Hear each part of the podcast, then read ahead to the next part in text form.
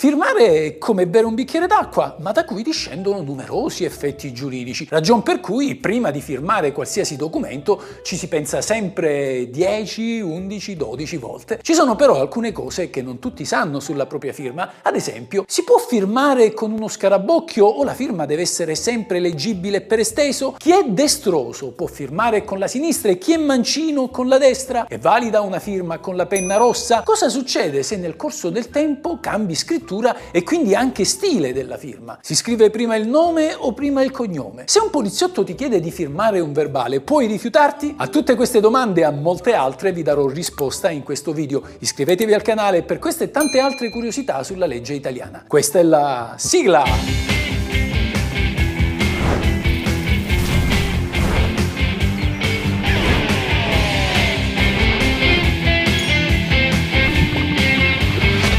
Questa è la legge! La legge quando parla di firma è molto generica, non dice praticamente nulla. Questo perché si parte dal presupposto che la firma sia solo l'indicazione del nome e del cognome del soggetto secondo la grafia che gli è propria, anche se inconsapevolmente maturata nel corso degli anni. Tutto ciò quindi che la legge richiede, in modo peraltro indiretto, è che il firmatario scriva per come gli è proprio, con lo stesso stile e grafia che lo contraddistingue quando scrive qualsiasi altra parola. Quindi se è considerato consuetudine del soggetto scrivere e firmare in stampatello, potrà farlo anche in occasione di un atto ufficiale come una compravendita. Viceversa, se ha sempre firmato in corsivo, non potrà a proprio piacimento mutare l'espressione stilistica della propria firma. Un tempo si firmava sempre anteponendo il cognome al nome. Mi chiamo Greco Angelo. Oggi si fa il contrario secondo l'abitudine anglosassone. Quale forma però è più corretta? Non esiste una legge che in generale dica come comportarsi, tuttavia alcune norme, piuttosto di parlare di firma, chiedono testualmente la posizione di nome e cognome per iscritto. Questo fa presumere che la formula più corretta sia appunto quella di anteporre il nome al cognome, anche laddove ciò non sia richiesto da alcuna disposizione disposizione di legge. La firma va messa solo alla fine del documento, dopo l'ultima parola, non importa se sul lato destro o su quello sinistro. Nel caso di un documento con più pagine non è richiesto apporre la sottoscrizione su ciascuna pagina. L'abitudine di firmare tutte le facciate è per scongiurare che qualcuno in malafede possa aggiungere dei fogli ulteriori, modificando ad esempio il contenuto di un contratto e imponendo alla controparte ulteriori obblighi non conosciuti. Se quindi c'è diffidenza è possibile firmare tutte le pagine oppure oppure a porre i cosiddetti timbri di congiuntura a cavallo tra una pagina e l'altra in modo da poter escludere che tra queste sia stato inserito un nuovo foglio. La firma serve a riconoscere l'autore. Questo non significa però che se l'autore è solito firmare con un disegno sia autorizzato a farlo anche con i documenti ufficiali. La Cassazione ha infatti chiarito che non bisogna rendere la firma completamente incomprensibile, al contrario essa deve essere leggibile e deve consentire di identificare il suo autore.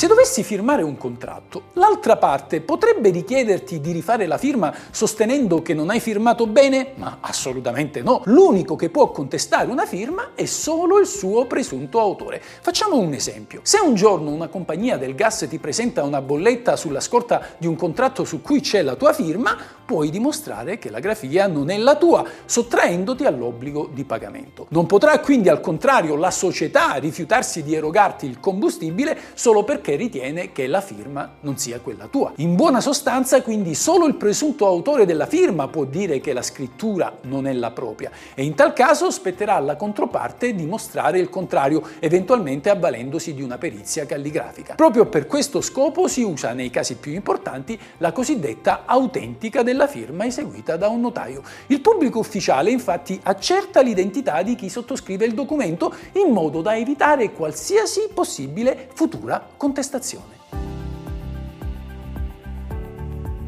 Lo stile della firma può ben cambiare, difatti succede spesso nell'arco di una vita, quando evolve la grafia del suo autore. Come vi ho detto però l'importante è che essa rispecchi lo stile di chi la pone e che questi sia pertanto riconoscibile. In generale però non è cambiando lo stile della firma che si possono eludere i propri obblighi contrattuali. Un perito calligrafico sarà in grado di ricondurre la grafia al suo autore, anche se questi ha utilizzato una scrittura diversa. Esistono tutta una serie di parametri che servono a indagare sulla grafia e quindi sull'identità di una persona. La pressione della penna, la velocità di scrittura, alcuni elementi grafici che spesso vengono apposti in modo inconscio dal soggetto. Pensate al puntino sulle i, alle virgole, alla lunghezza del tratto del punto e così via. Proprio per questa ragione, se anche un mancino firma con la destra o viceversa, il trucco verrà facilmente scoperto. Si può firmare a nome di un'altra persona solo a patto che questa abbia prima fornito un'apposita delega. In tal caso il delegato firmerà con il proprio nome e cognome, specificando però di agire in forza di un mandato ricevuto dal delegante. Chi invece firma con il nome e cognome di un'altra persona commette il reato di sostituzione di persona. La firma deve essere autografa, deve cioè essere fatta di proprio pugno. Ecco perché le firme fotocopiate o scannerizzate al computer e poi apposte meccanicamente su un documento sono tutte prive di alcun valore giuridico, salvo per i documenti della pubblica amministrazione. Pensate al verbale di una multa. Un contratto in formato PDF su cui la firma viene apposta con un copia e incolla di un segno grafico scannerizzato in precedenza può ben essere contestato. Per la stessa ragione i timbri non equivalgono a firma, anche se spesso si chiede che questi accompagnino la sottoscrizione del legale rappresentante di una società. Eccezionalmente la legge riconosce valore al timbro solo quando si tratta della firma di un funzionario della pubblica amministrazione. Per esigenze di celerità, infatti, è possibile una scansione elettronica della sottoscrizione o la semplice dicitura del nome e cognome riportata sull'atto e scritta poi al computer.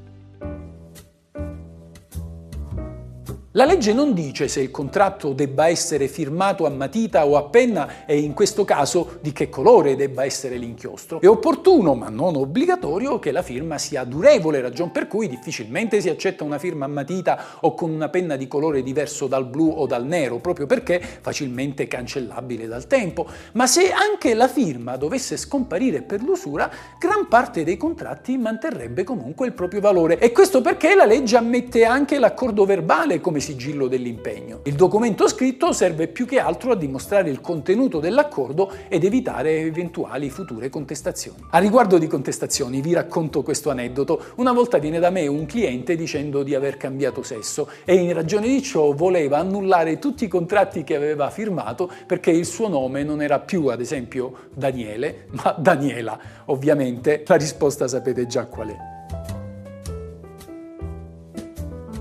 La posta elettronica certificata non serve per firmare un documento come invece la firma digitale, ma comunque certifica la sua provenienza e la data di invio. Quindi due persone possono anche sottoscrivere un contratto pur senza firmarlo, scambiandosi due PEC in cui si riproduce esattamente lo stesso testo, ossia le varie clausole del contratto, specificando di accettarlo integralmente.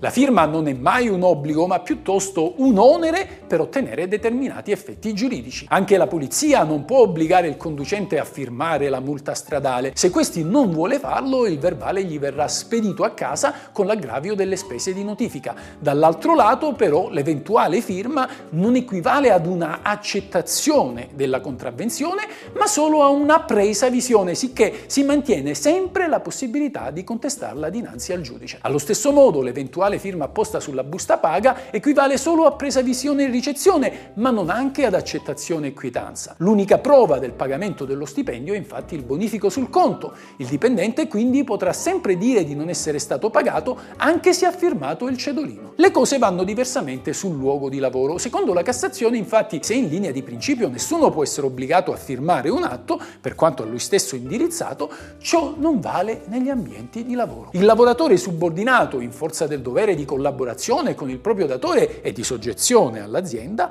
ha un vero e proprio obbligo di ricevere comunicazioni a mano. E sapete perché? Ditelo voi.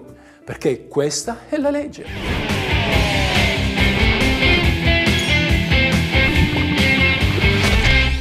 Grazie avvocato e questa è la legge. Questa è la legge. Ciao amici, se vi interessa sapere cosa dice la legge, come va interpretata, cosa si può fare e cosa non si può fare, il tutto in un linguaggio semplice ed accessibile a tutti, iscrivetevi al mio canale. Questa è la vera legge.